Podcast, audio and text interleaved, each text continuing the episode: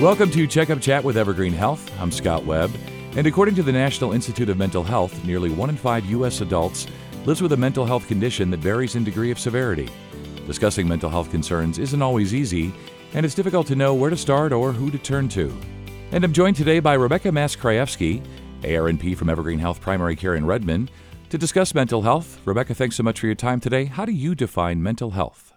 Overarchingly, I use the word mood, but I use the word mood to describe how a person can physically, emotionally, and cognitively recognize their own abilities and how they're dealing with the stressors of life, whether it's productive or unproductive. And this goes from a home to a work setting and with family and friends. Yeah, I see what you mean. That's interesting thinking of it as a mood, sort of substituting that in for mental health. And this is going to be a fascinating conversation. What are the most commonly diagnosed mental health conditions or mood conditions, if you will? I would say right now, and probably for the course of history, it's been anxiety or depression. And to me, no one is strictly one or the other. So I'll ask my patients in clinic, what's your split? Are you a 99 1? Are you a 50 50? Because it helps me aim what direction we'll go in for whatever they want to start working with. Yeah, let's talk about symptoms. You know, whether we're sort of uh, somewhat sort of diagnosing ourselves before we seek treatment, or those around us say, "Hey, you seem this or you seem that." What are the most common symptoms? It's funny because some people recognize that they're anxious or depressed, but most people come in saying, I am so tired every day. I am just bone tired. My knees hurt. My neck hurts. My stomach's upset, and either I have no appetite or I'm really overeating, but I don't know what to do about this, but I don't feel well. Yeah, and I think that uh, whether any of us have, uh, you know, been diagnosed as clinically suffering from anxiety or depression, I think, especially during COVID, I think there just been times where all of us just sort of didn't feel well and we weren't sure exactly what was wrong with us. Mm-hmm. And maybe we needed to speak with somebody, maybe not. But in general, have you found during COVID um, that. Uh, I don't know another way to say it that people just generally haven't been feeling as well as they were before COVID? Definitely.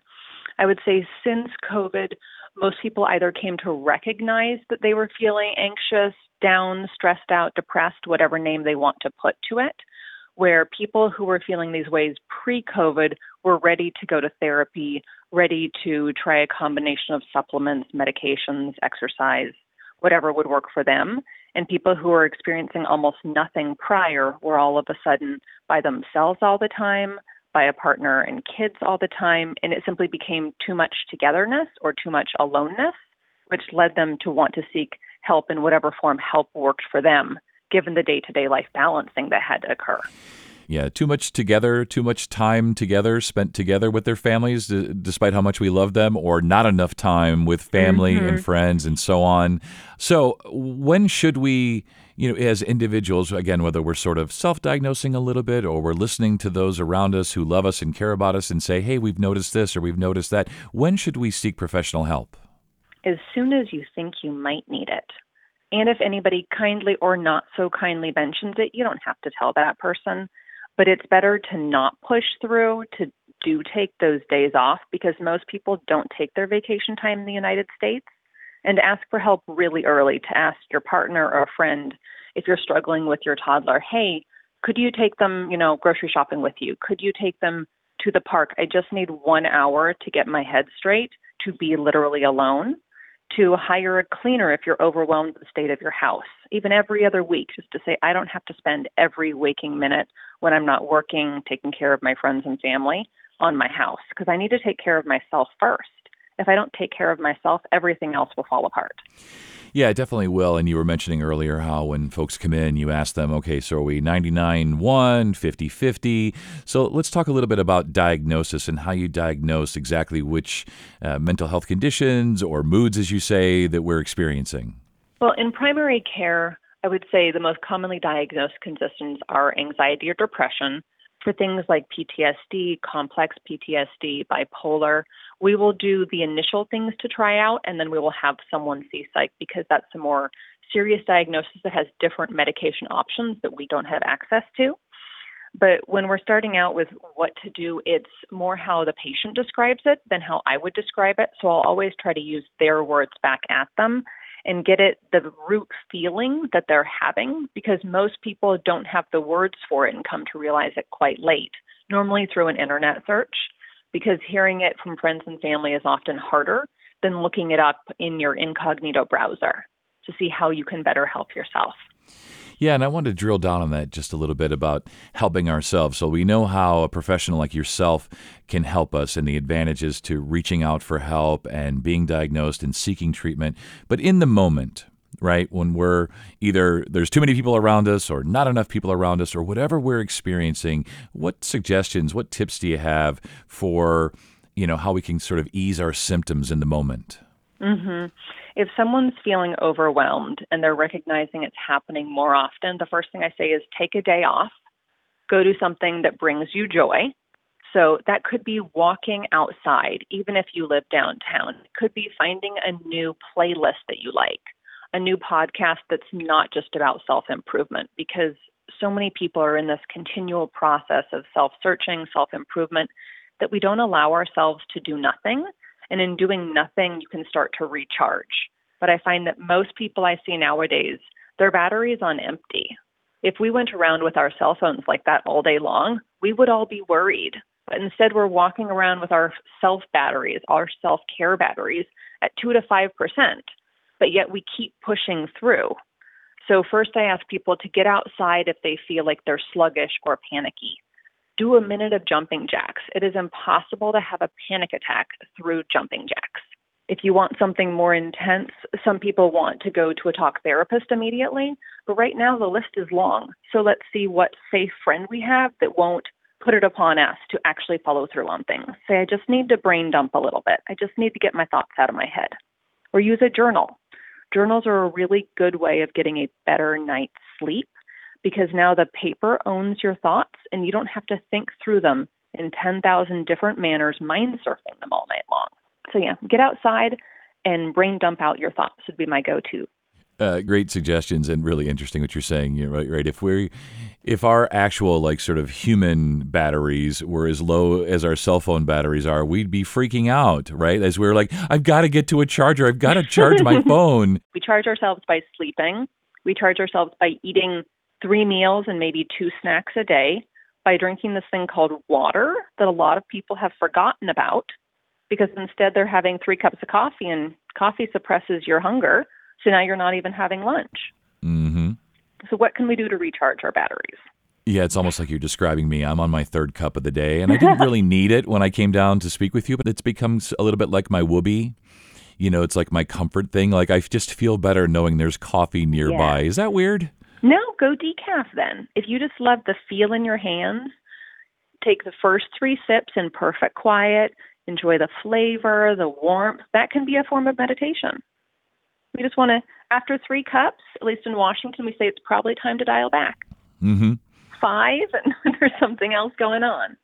Uh, this has been a great conversation. I just want to talk about just overall mental well being, right? So, most of us are not professionals like you are, and that's why we need professionals like yourself where we can pick your brains, get tips, suggestions.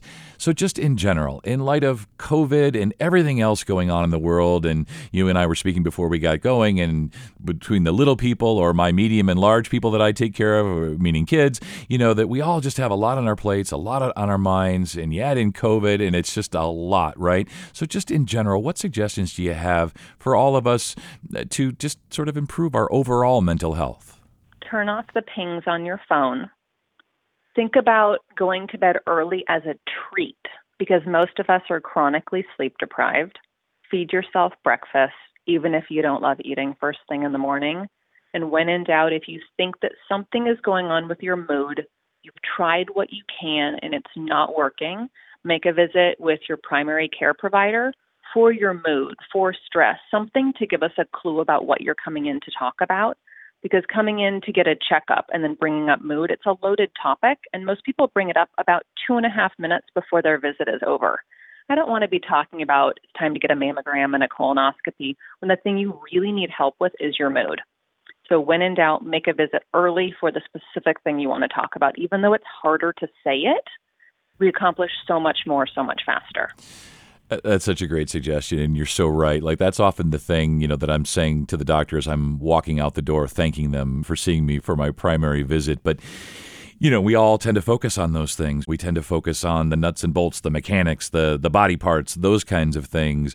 But we need to not only sort of make time uh, to be both physically and mentally well, but we need to speak with someone. And if that's not to a loved one or a friend or whomever, then it should be to a professional. And I think a lot of us just don't think to do that. We don't think to do that with our primary care physicians. Yeah, we should screen better for mental health.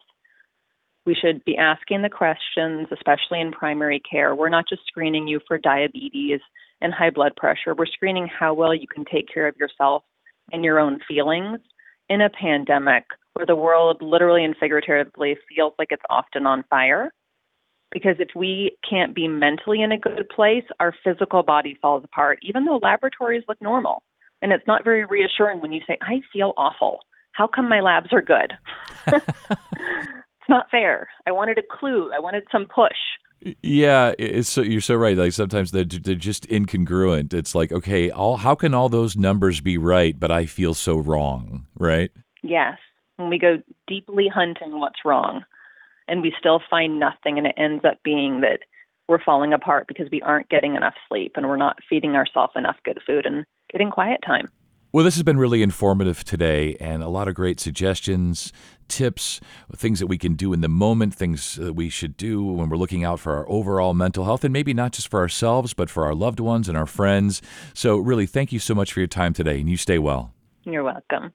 Quality of life and well being begins with your mental health. Discussing your concerns with your primary care provider is the first step if you're worried about your mental health. To establish care with an Evergreen Health PCP, please visit evergreenhealth.com slash primary care physician or call the 24 hour nurse hotline at 425 899 3000. And that wraps up this episode of Checkup Chat with Evergreen Health. Head on over to our website at evergreenhealth.com for more information and to get connected with one of our providers. Please remember to subscribe, rate, and review this podcast and all the other Evergreen Health podcasts. For more health tips and updates, follow us on your social channels.